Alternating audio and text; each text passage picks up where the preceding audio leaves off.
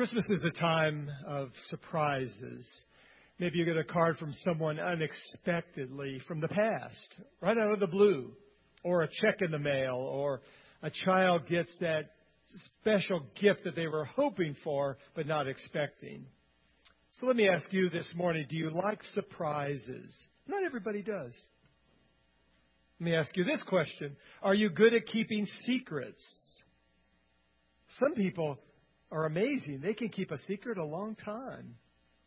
Well, I love surprises, but sometimes I get too curious about them if I suspect that something might be out there. Like when I was a child, I would go through the closets looking for the Christmas presents.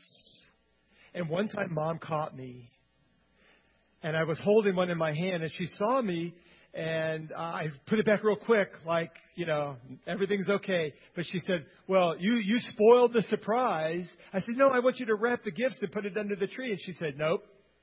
You've already, you've already had them. You might as well start playing with them. And, and I was really sad that I wasn't going to have the surprise of Christmas morning, but it was all my fault. Well, the Christmas story is a surprise story. It tells how God came to earth disguised as a baby. How he picked a poor teenage girl and her equally poor, probably teenage husband as the parents of God's own son.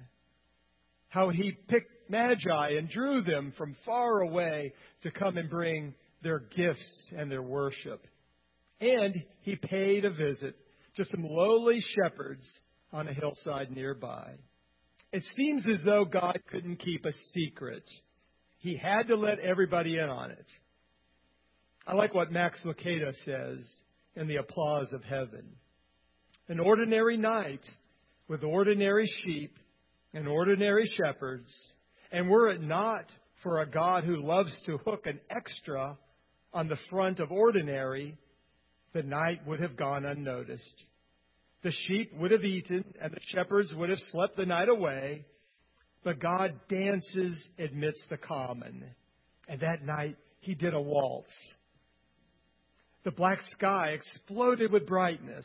One minute, the shepherds were dead asleep, and the next, they were rubbing their eyes and staring into the face of an alien. The night was ordinary no more. The angel came in the night because that is when lights are best seen and most needed.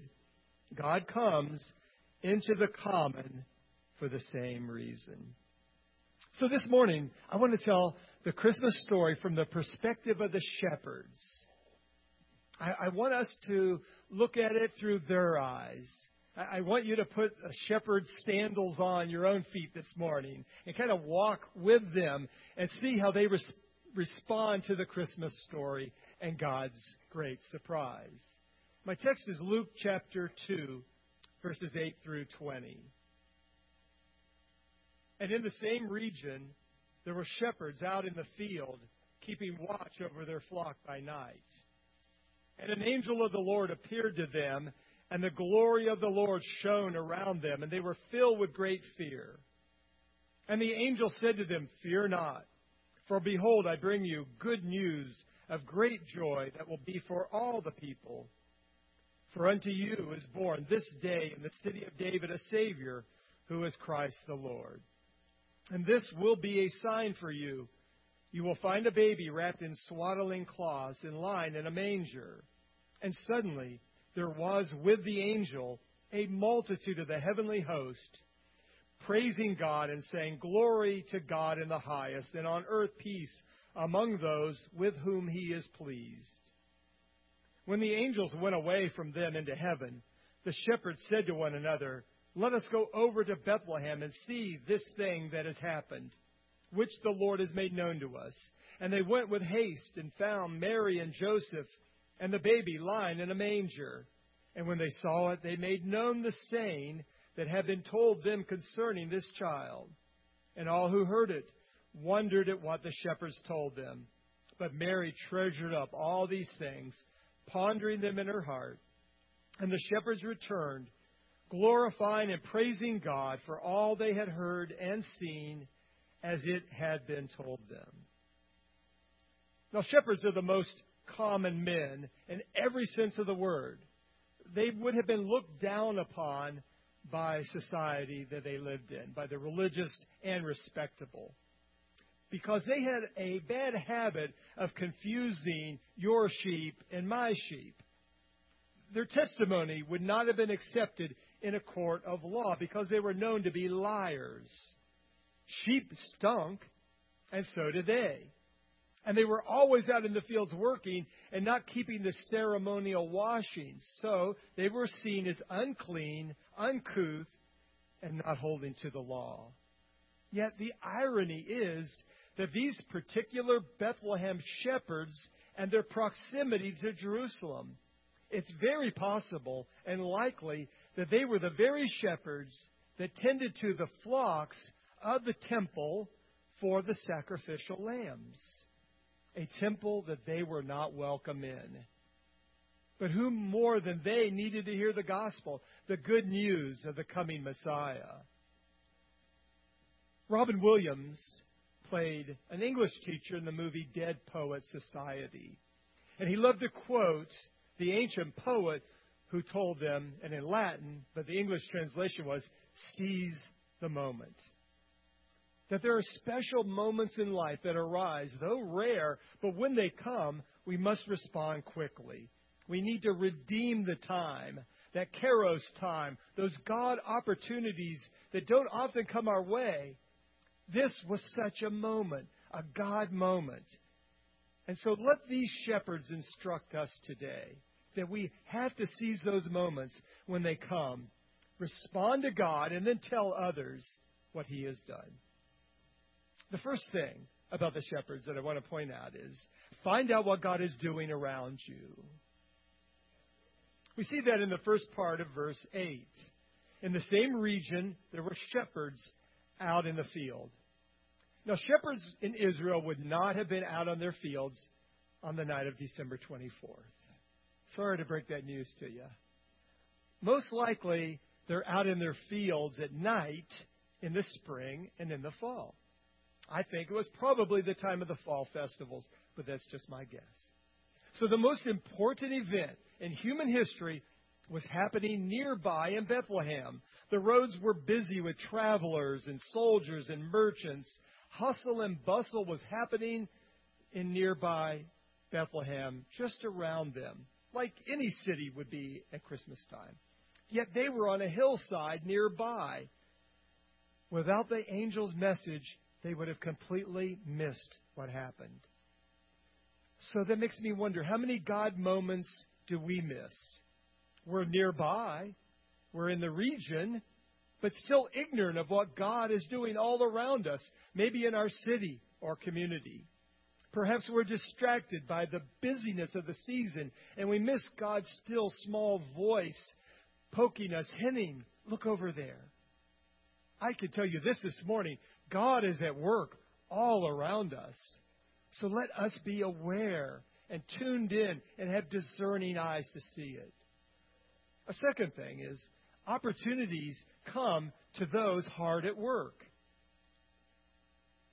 I see that in the second part of verse 8. It says they were keeping watch over their flock by night. They were doing their job, working the late shift, I imagine the thought came into their minds why are we sitting here out on these hillsides night after night? It's so boring and there's so much happening in the city. Well, opportunity comes to those doing their job. Few who chase butterflies find gold at the end of the rainbow. Man, I just mixed a lot of metaphors together there. By the time you realize that the grass is greener on the other side, you think back to your own grass and realize, well, my grass was just as green as theirs. Here's my point God knows your address, He knows where to find you. If God wants you to do something extraordinary for Him, He will find you doing the ordinary. A lot of us are so busy chasing dreams that we miss the day of our visitation. A few months before this, there was a priest in the temple just conducting his ordinary duties of the priesthood. His name was Zechariah. when an angel came to him there and told him he would have a son, John. God appeared to Moses in a burning bush and had a great work for him to do. What had Moses been doing? Tending sheep. God knows where to find you, and He'll find you doing the ordinary. So I encourage you this morning stay put where you are, bloom where you're planted, and God can find you. And then, thirdly, opportunities are scary at first. We see that in verses 9 and 10. The text says they were filled with fear. So angels appear to people, and they're always afraid. It seems as if they can't but scare people. And you know what? I don't think angels look like fat babies with little wings, like the the uh, Middle Ages art. If that were the case, then the shepherds would be telling the angels, "Hey, don't be afraid of us. It's okay." So God comes to us and presents us with good news, and sometimes we run in the opposite direction. Because when you're dealing with God, you're dealing with mystery and uncertainty and holiness and awe. And even though He and the message is exceedingly good, it's still a little overwhelming. But when you know it's God, then go for it. You'll probably have a few fears. Press through them. Maybe you're wanting to grow more as a Christian. Make a deeper commitment of your life to Him. Maybe read through the entire Bible next year or serve in some capacity. So, anytime you have decisions to make, there can be some trepidation. I can think back to some of our major moves that we made in life that I was a little nervous about it, maybe a lot nervous about it. But once I had God's assurance and His peace, I knew it would be okay. He would be with us. So step out in faith that God supplies, and you will be doing the right thing. Don't let your fears get in the way of seizing the moment. Fourthly, God will make His will clear to you. You can count on that verses 10 through 12. In verse 10, it says, Good news is for all the people. And then in verse 11, it says, For unto you, not to the emperor or the king or the governor or the high priest, but to you, lowly shepherds. This message is a Savior is born for all humanity and for you specifically. And that's the message of Christmas. Jesus came to die for the sins of the world and for you. If you had been the only human being alive, God would have still sent Jesus to this earth to die for you because salvation is personal. Let me ask you this morning do you know him in a personal way? Do you have a personal relationship with Jesus Christ? That's good news. Verse 12 This will be a sign for you. God is clear in his guidance. If he has something for you to do specifically, he will make it clear. I like what John Maxwell in his list of four guidance principles. The greater the change, the greater the sign. The greater the calling, the more the, the, more the affirmation. Where God leads, he proceeds. And those who obey will find the way.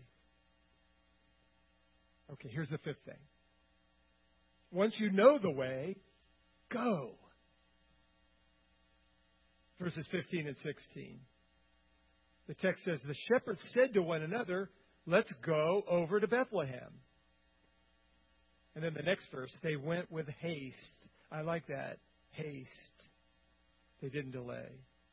Now, they could have just stayed put on the hillside, and they would have had reasons to stay there. I mean, who's going to watch our sheep? Did we really see angels, or maybe we were dreaming?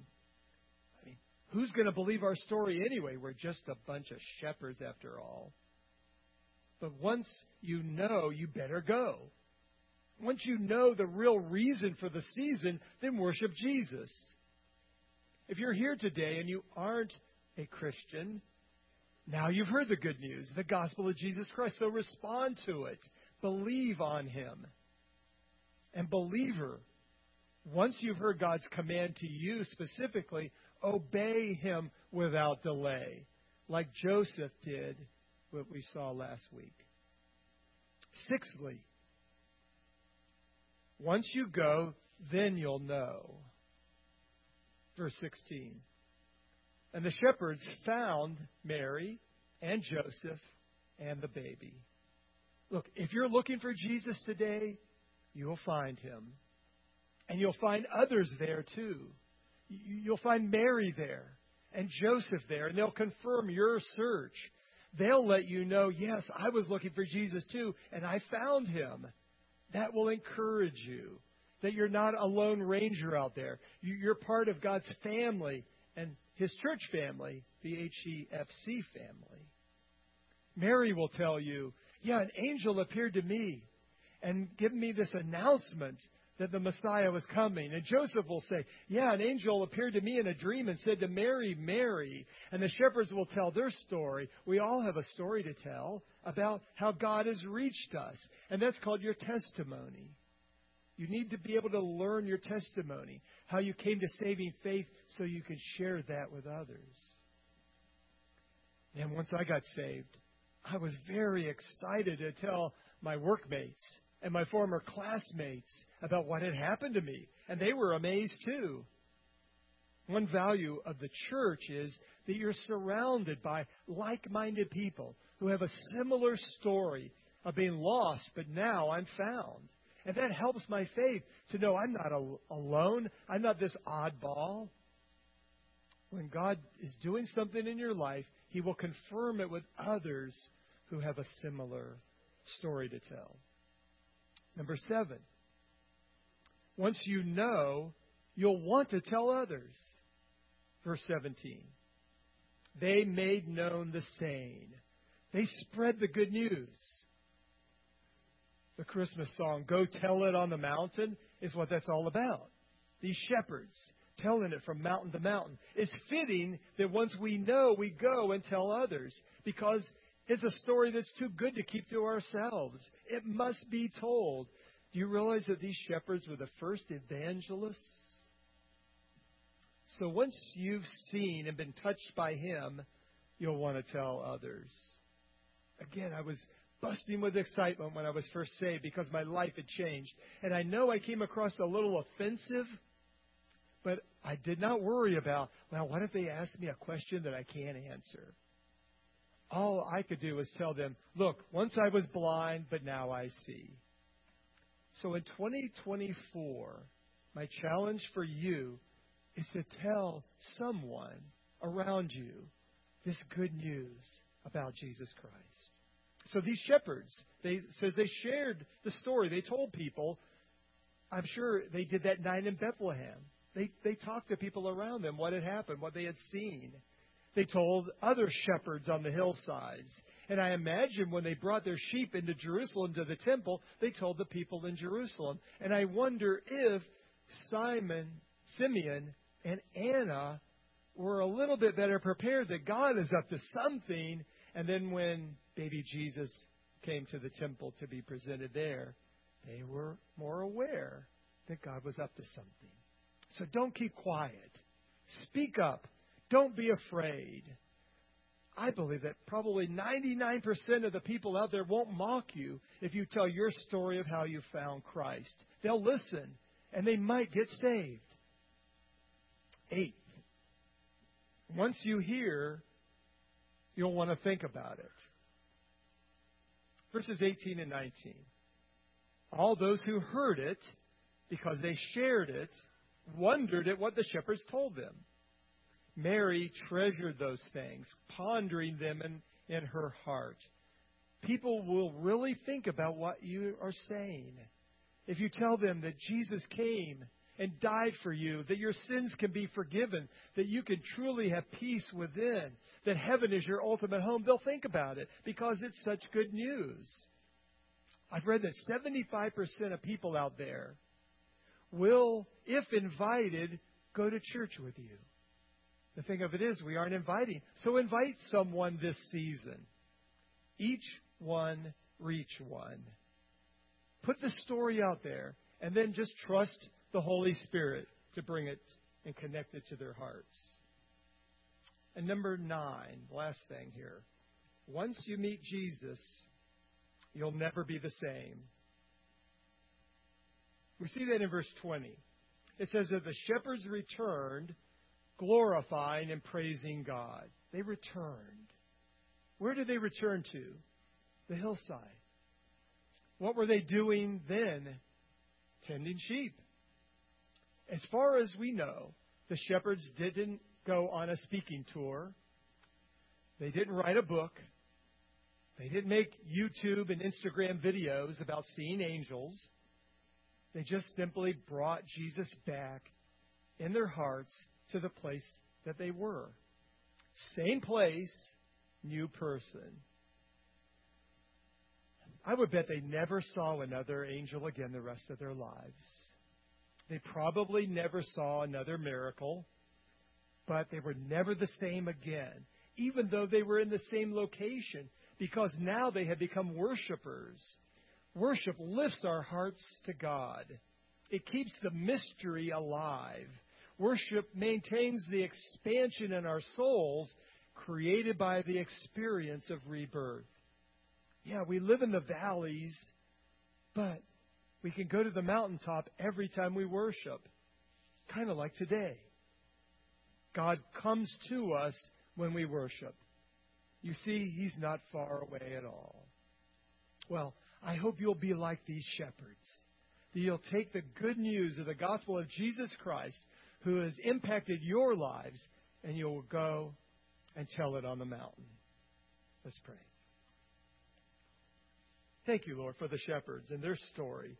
They're, they're part of the Christmas story. Just ordinary people like us, but an extraordinary God who showed them about Jesus. Lord, you showed us Jesus, and thank you for doing that. And Lord, put it on our hearts. Let us have a mindset of, of going and telling wherever we are when we see those opportunities, those open doors, that we will share what's happened to us, what you have done, and see people respond. For the fields are white for harvest. Help us to see those fields with new eyes. In Jesus' name.